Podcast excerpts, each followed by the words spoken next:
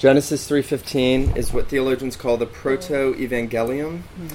It is the first preaching of the gospel to Adam and Eve, and the rest of the Bible is a development of the seed of the woman and the seed of the serpent. We'll pick up on that as that relates to Moses and Israel and the bondage they're into Egypt and the Exodus. And this is going to be part one of two, just so you know. This will be part one of two of um, the typology mm-hmm. of Moses and the Exodus in redemptive history.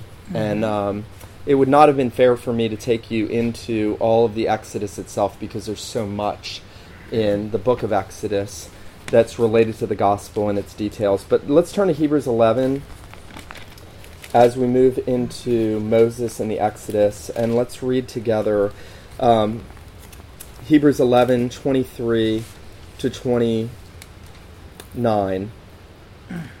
Let me pray for us.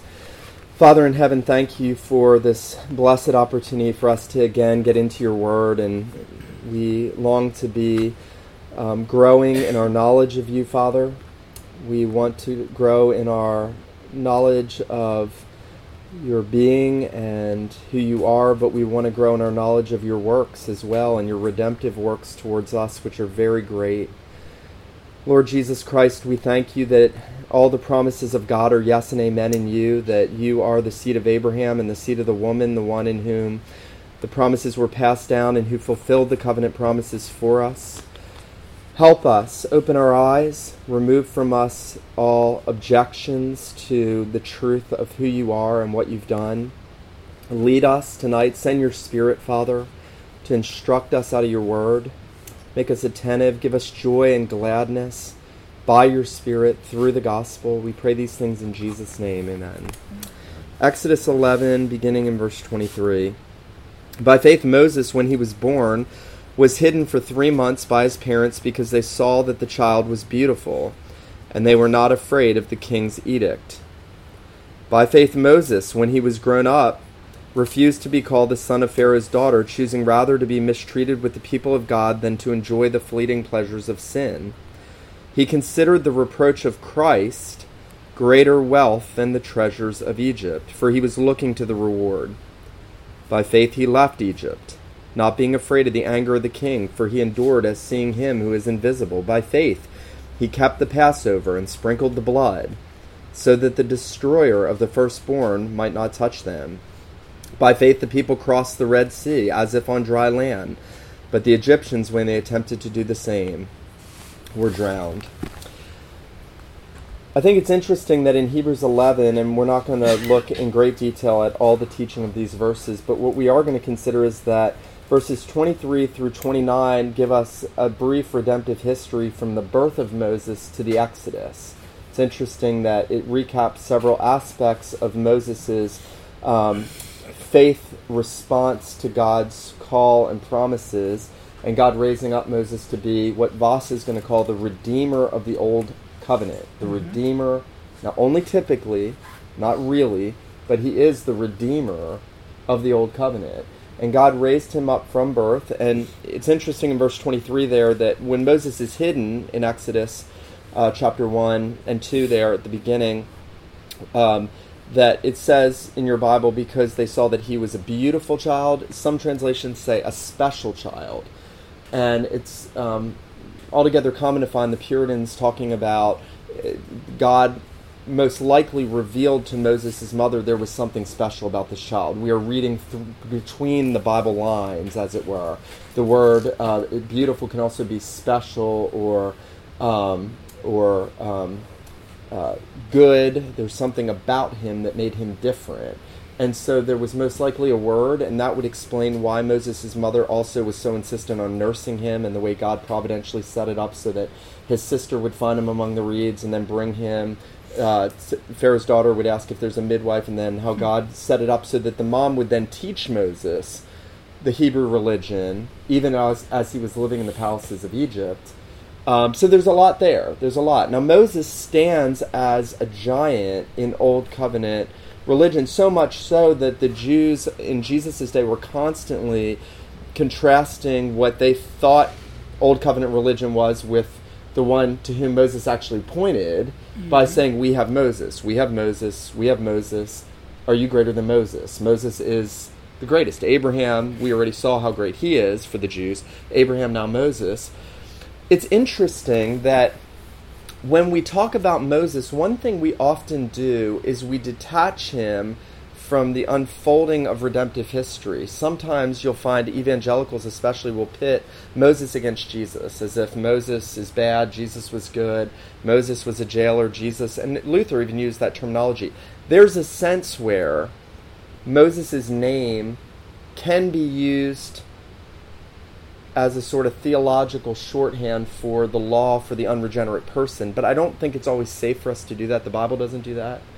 I don't think. Um, Moses is, in the realest sense, carrying on and carrying forward the promises made to the patriarchs. Now, this is where we start to get into Moses as a type of Jesus. Mm-hmm. But before we do, let me explain this to you. There were three promises that God gave to Abraham. There were three promises he gave to the patriarchs. They were the big three promises um, until the Redeemer comes and spiritualizes all that, which we've talked about. Jesus comes and all the promises are eternalized mm-hmm. in him. But there's a sense where there's a sense where Moses carries everything forward in the patriarchal promises. Um, Vos says this for one thing, Moses was retrospectively considered instrumental in bringing the great patriarchal promises to incipient fulfillment in their external embodiment. Now, listen, Israel became in truth a great nation, and this was due not exclusively to their rapid increase, the organization received through Moses enabled them to attain national coherence. God had told Abraham, I'm going to make a great nation out of you.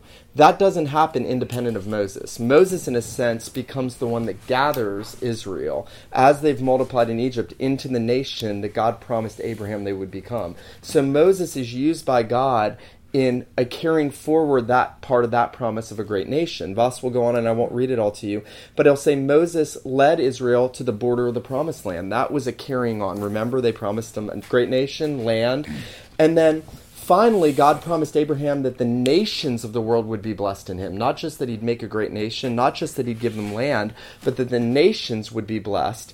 And this is what Vos says. He says, with regard to that third promise that the nations would be blessed, he says, it must be admitted that Moses contributed to its fulfillment in a negative fashion only. And then what he's going to say is that before Israel could become the springboard for blessing to the nations, mm. the distinction between true religion and false religion had to be mapped out. And that happens with the conflict between Israel and Egypt led by Moses.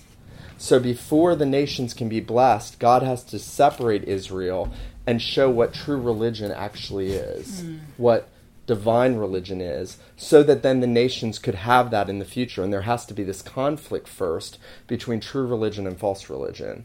And so I know that's a lot, but that all could go and be packaged back in those three promises given to Abraham. And Moses is now the instrument in the carrying forward of those in the history of redemption. Let me stop there. Does that make sense? Mm-hmm. How those three promises were given to Abraham, and now they are externally being carried out by Moses, in a sense. Um, Moses, though, is a type. We've talked a lot about typology. He is a type of Christ. And when we ask how Moses is a type of Christ, I think most Christians get that. I think, you know, if you've ever read Deuteronomy 18, where mm-hmm. Moses says, A prophet like me, the Lord God is going to raise up, mm-hmm. and him you shall hear. And he's speaking about the Messiah. Now, he's speaking about every prophet that comes after Moses, but he's ultimately speaking about the prophet, Jesus. And so I think most Christians get that. But there is so much more about Moses as a type of Jesus. Um, Vos is actually going to say, and I think he's right, that Moses is a type of Christ in the offices that Christ fulfills prophet, priest, and king. Yeah. Now, this is really helpful. Moses is clearly a prophet, right? Moses is clearly the prophet. Deuteronomy 18:15, mm-hmm. um, one like unto me. Moses was the one that mediated between God and Israel, giving them the word of the Lord. They were to receive that as if God spoke audibly to them. Mm-hmm. He is standing as the great prophet between Israel and God. And he's a priest, and he functions as a priest before the Aaronic priesthood. Remember, his brother is going to be the first priest, mm-hmm. and then the Levites are going to come from him. But before that happens, Moses is there on the mountain as a priest. Israel's down there practicing idolatry like they always do. And Moses is up there saying, What? Oh, God, blot me out of your book. Mm-hmm. You see, when Moses is on the mountain in Exodus 32, 30 through 33, when he's up there interceding with God, that he could vicariously bear, bear the guilt of mm Israel's sin. He is a picture of Christ. I remember reading that as a new Christian saying, wow, what Moses is doing, that's preparing us for the substitutionary sin bearing of Jesus. Moses couldn't do that. God actually tells Moses at several places, he who commits sin will bear his own guilt. Mm-hmm. But Moses is already functioning prospectively as a type of Christ who would bear the sins of the people. So he's prophet, he's priest, and then Vos is going to say he is also, in one sense, a, a, kingly figure. Now, God is king, Yahweh was king. There was no king in Israel till Saul, I know that. But Moses, inasmuch as he legislated to Israel, had a kingly function to him. He was prophet, priest, and king. And, and it's amazing because as you go through the rest of the Old Testament, nobody has that much power that God gave to Moses. Nobody has that much status. Um, David is prophet and king, he, mm-hmm. he's not mm-hmm. priest. If you ever go through those offices with the different figures after this, no one man ever holds those three offices. Moses really does hold those three offices. Um, and in that sense, he is typologically preparing you for the one that is prophet, priest, and king, Jesus Christ. So he is in his person and in the offices to God called him, he is a type of Christ. But he is also functioning as a Christ type in drawing out of the people the response that they are to elicit and the response we are to elicit to Christ faith and trust. Faith and trust are the two things. Israel was to have faith in and trust Moses as he functioned as the Redeemer of the Old Testament. If you didn't believe Moses, you wouldn't have put the blood on the doorpost in the Passover. If you didn't believe Moses, you wouldn't have walked through the Red Sea. If you didn't believe Moses, you wouldn't have done the things that Moses told you to do when God told Moses to tell Israel what he wanted them to do. So there was a explicit um, drawing out of the response of faith and trust on the part of Israel toward Moses. Now, this is really interesting. Turn to 1 Corinthians 10 1 through 3. Because I think the Apostle Paul sees all this and teaches this. This element, especially of the people are to respond to Moses typologically the way that we are to respond to Christ. Now, let me say this Israel was to put their faith and trust in Christ, the, the, the, Son of God, the one that would come. They were to put their trust in Jehovah. Mm-hmm. They were to believe in the Redeemer to come. So it's not that Moses took his place, but Moses stood in the place of Christ, as it were. The Pope wants to stand in the place of Christ. He doesn't get to. Moses got to in the Old Testament. Now, notice in 1 Corinthians 10.1 what Paul says.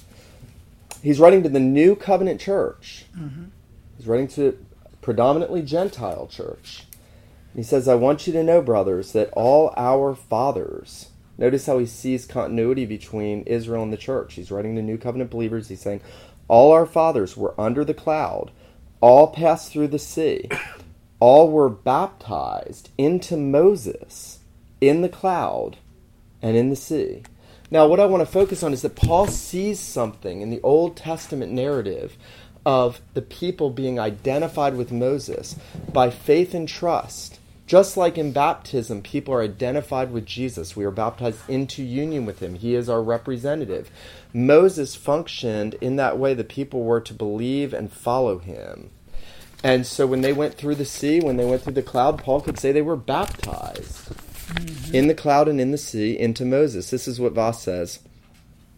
He says, um, just as in baptism, an intimate relation is established between the believer and Christ based on the Saviorship of Christ, even so the mighty acts of deliverance, divine deliverance wrought through Moses, pledge Israel to faith in him. Now, don't get me wrong, we're not saying they were saved by faith in Moses. Again, this is all on the typical preparatory level. I, I, hope I've laid that foundation enough that the whole Old Testament, in one sense, is typical. Mm-hmm. It's all preparing us, and there's always something higher behind that. How do I know that? Because Hebrews 11, what are we told? What are we told about Moses and it and Egypt and what motivated Moses? What was it that motivated Moses in Hebrews 11? What now? Faith Faith in who? Faith in Christ. Faith in Christ yeah. Look at verse 26. He considered the reproach of Christ greater treasures than the riches of Egypt. Well, somebody could say, well, he didn't he didn't know about Christ. Well, he didn't know about Christ the way we do, but they knew Messiah was coming. They knew God had promised in Genesis 3:15 to send a redeemer, the seed of the woman to crush the serpent. They knew that God was separating a people through whom that redeemer would come. They knew that God promised Abraham that redeemer would come. Moses had those promises. He esteemed the reproach of Christ, the coming Christ, greater treasures than the riches of Egypt. And so Moses was looking beyond himself as Israel put their faith and trust in Moses, they were looking, they were to be looking beyond Moses to the coming Christ.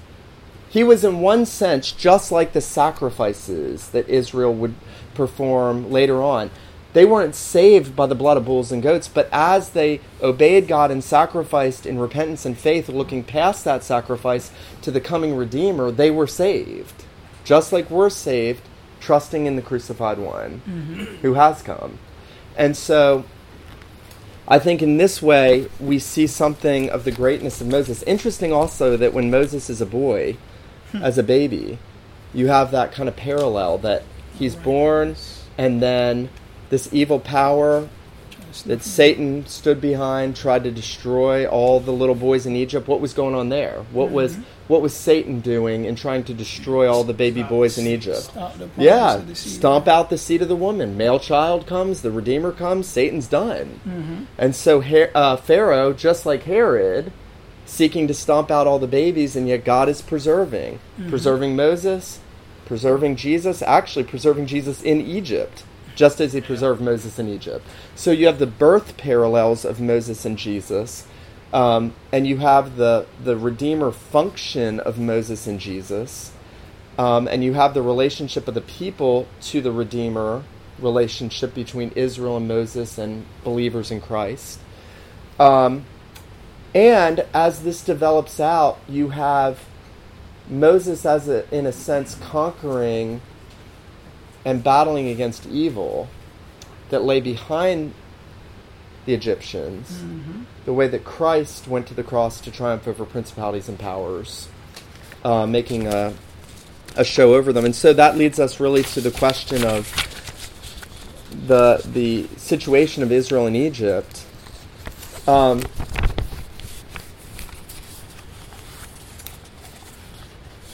in the Old Testament, there is no greater act than the Exodus. That's the biggest yeah. work that God does. It is seconded, it is, it is matched and superseded by the work of Jesus at Calvary, which is the true Exodus. Mm-hmm. They are the two great acts of God in human history. Never going to be any greater act of God after creation and before consummation than the Exodus in Egypt and the Exodus at Calvary. Mm-hmm. Th- that's it. And this one's preparing us for that. And everywhere through Israel's history, God is constantly saying, Remember what I did to Egypt. Remember how I brought you out with a strong arm. Remember what I did. Always reminding and then looking forward. If you read in Isaiah and Jeremiah and Ezekiel, you'll often find these prophecies, these messianic prophecies, talking about the coming Redeemer and, and the new covenant, what's going to happen in the new covenant. And God is always speaking about the blessings of the new covenant and what we have in Christ under the figure of what he did in Egypt. Mm-hmm. Um, mm-hmm. I mean, in a sense, God parted the sea and created a highway for his people. He'll talk about the highway that he prepares for his people. He always uses Exodus imagery throughout the prophets. And it's helpful when you read that. A lot of people have a hard time understanding what is this talking about? He's talking to Israel, and I don't get this. Always think, how is this fulfilled in Christ in the new covenant? Because it's always used as a figure to speak about what Jesus accomplished and the spiritual blessings we have in him. So, our redemption is the great exodus. We know that from from Luke 9:31. Mm-hmm. At the transfiguration, Moses and Elijah show up with Jesus and Luke tells us they talked with him about his exodus, which he was about to accomplish at Jerusalem. And there's hints and allusions everywhere until, and we'll come to this next week, Jesus is on the cross, not one of his bones broken. He's the Passover lamb you know, Paul will tell us Christ our Passover was sacrificed for us. What is that? That's the Exodus, the mm-hmm. Passover and the mm-hmm. deliverance. So we are led out by greater Moses. We have a greater Passover lamb. We are led through uh, out of bondage, and this is the big point tonight, to the enslaving power of Satan and sin. We are led out of bondage to Satan and sin, and we are led towards the promised land and into mm-hmm. the promised mm-hmm. land. And so everything that happens to Israel from their bondage to their coming into the promised land in the book of Judge, Joshua, when they finally get all the land at the end of the book of Joshua, that is all a mini historical picture of the history of redemption for everybody now. That's a little earthly historical picture of what every true believer experiences spiritually. We go from bondage to the promised land. Mm-hmm. Through the Exodus and all of that is the death of Jesus on the cross. Um, we'll, we'll talk more about how the baptism in the sea and the baptism at the cross are paralleled, but for now, just keep that in mind. What we want to talk about is the two enslaving powers that Israel was in in Egypt. And the first um, is the enslaving power to uh, the enslavement to a foreign power.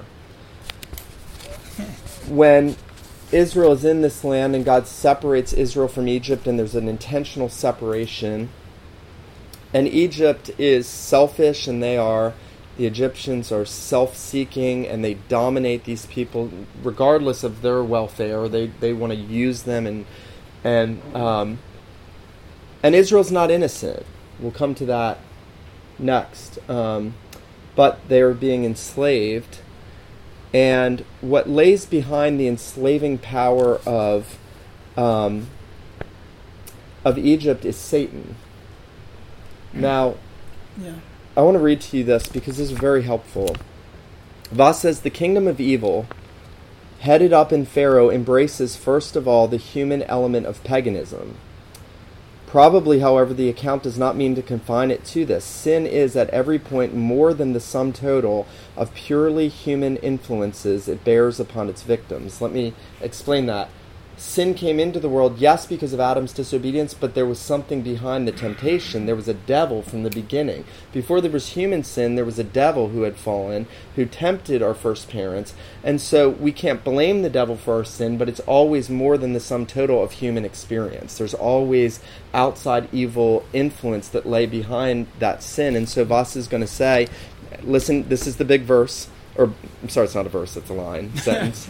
That's a big mistake a religious demonic background is thrown back of the figures that move across the canvas. A religious demonic background mm. is thrown back of the figures that move across the canvas. As you view Pharaoh, as you see his magi- magicians, mm. as you see the whole host of the army of Egypt oppressing the Israelites, what lays behind them, that canvas, is demonic forces and power. This is not Pentecostal stuff. This is Bible stuff. Yeah. God will always talk in Leviticus of the demonic gods that Israel served in Egypt. Mm-hmm. We'll come to that in a minute. But Pharaoh himself is a type of Satan. And Vos will actually say yeah. that the Egyptians, no less than, than Moses and, and God's working in Israel, are, is typical. Pharaoh is typical of the evil one. Mm-hmm. Genesis 3.15. W- what two figures are there? Yeah The seed of the serpent. seed of the serpent, seed of the woman, the two kingdoms clashing. Yeah. Satan lies behind all of the fallenness of the world that when the, the New Testament talks about principalities and powers, Yeah. sometimes it's referring to governments, but largely it's referring to the evil one behind the governments. Um, in Book of Revelation, you have Satan's kingdom and Christ's kingdom coming to a head, and uh, obviously Christ has already conquered at the cross, but you see that the warfare coming to this culmination. And where is most of the persecution against the seed of the woman, those united to the seed of the woman, Jesus Christ? It's coming from the nations of the world persecuting mm-hmm. the church. So, hmm. all the way back at the beginning of Israel's history, you already have this two seed power struggle. Mm-hmm. And, you know, some historians have actually noted that Pharaoh wore a crown with a serpent on it, that he was, in every respect, a type of the evil one. And the evil one lay behind him, and his hatred for God was aimed at God's people. That's the big reason the world hates God's people because they hate Jesus. They hate Jesus because they love the evil one and they're of the evil one. And so you can't ever dismiss those two things. And that's helpful because in our experience, we are by nature children of disobedience, sons of the evil one. By nature, all of us are enslaved, not first and foremost to our personal sin. That's a big thing we usually want to rush to. But we are actually first and foremost enslaved to the evil one. The whole world is under the sway of the evil one. We walk according to the prince of the power of the air. He has everybody bedazzled. He's got everybody just caught up in his um, in his uh, demonic sway and allurement. He's got everybody hypnotized by by nature, all of us, and so we have a bondage. And Jesus will often say to the the Pharisees, "You're of your father the devil, and you do the deeds of your father the devil, and you're a slave." And and and spiritual bondage is everywhere likened to physical slavery. It's used under the figure of slavery in the New Testament constantly. So, first, enslavement to foreign powers. Secondly, enslavement to personal sin. Now, this is a really important thing because I've wrestled over the years with. I understand that the Exodus and God's deliverance of Israel out of bondage, that that's a picture of our redemption. And I've always understood it was a, it was a type I think even as a child I understood that that it was a physical historical type of the gospel, a picture, a preparatory picture of the gospel.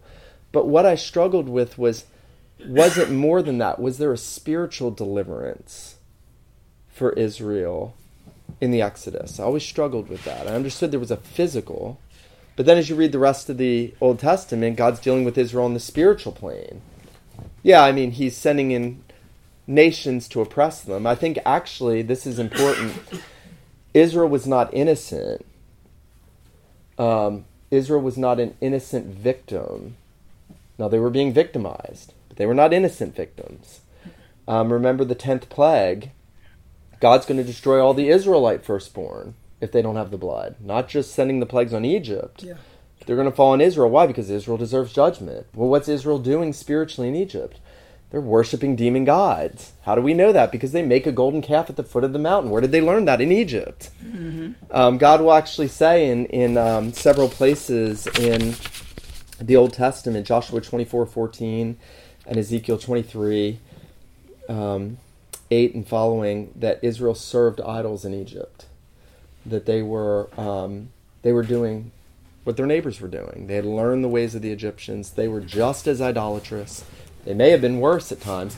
And Vos speculates, and I had never heard this, but I think he's right, that Israel actually was probably being judged by the enslavement they were enduring at the hand of Egypt. Now, why would Vos say that? I mean, the Bible doesn't say it per se, it doesn't say it explicitly. Why, why do you think Vos would say Israel was being punished by God in the enslavement in Egypt? What would lead us to say that? Personal sin. Yeah, but I mean, I could hear a lot of objections to that. Well, the Bible doesn't say that, and Oh, uh, Were they not his own? well, they were his, but I mean, where else in the Old Testament we, do we see God doing similar things to Israel? Everywhere. Constantly. Every time Israel sins, the whole book of Judges, then another nation came in, then another nation, until finally God gave him the big judgment in the Babylonian exile. So everywhere in God's dealings with Israel after the Exodus, every other time, when they got to this point of heightened idolatry, God sent in a devouring nation to oppress them. He called them mm. locusts, consuming lo- locust, mm. chewing locust, devouring locust, all these armies of other nations that look like locusts. Egypt is the first of those in Israel's history. And Israel is enslaved because of their sin, because of their idolatry. We have no reason to think otherwise because when they come out, they are at the height of idolatry. They make a calf at the foot of the mountain. So, Israel needs personal redemption from sin. And what God is doing in the Exodus is He is redeeming His people from the bondage of sin and idolatry when He brings them out of Egypt. Not just to oppressing outside forces, Satan and demonic powers that hate God and hate God's people, but personal sin. He is redeeming them from the idolatry of Israel. And where does he take them first after the Exodus? To the what? Foot of the mountain. Mm-hmm. To worship. Not idolatrous worship, biblical worship, God ordained worship, true worship. So you can see how there's more than just a physical redemption going on for Israel. There's actually a spiritual redemption. That's a very big point because that becomes the springboard for us understanding how we through the death and resurrection of Jesus, have experienced deliverance from foreign powers, Satan and the host of hmm. demonic forces, and personal sin, in which we were enslaving ourselves and by which we were calling down punishment and judgment from God. And we are we are redeemed. We are we undergo an exodus from those things and we become true worshipers of God. Think of all those verses in the New Testament where, and I love Thessalonians, First Thessalonians is probably my favorite, where Paul says, Remember how you turned to God from idols to serve the living and true God and to wait for his Son from heaven, Jesus, who delivers us from the wrath to come. That that's and transferring us from the kingdom of darkness to the kingdom of light, from the power of Satan to the kingdom of the Son of his love. That you know, there's all these this language in the epistles where Paul mm-hmm. really I think is using Exodus imagery teaching these spiritual realities.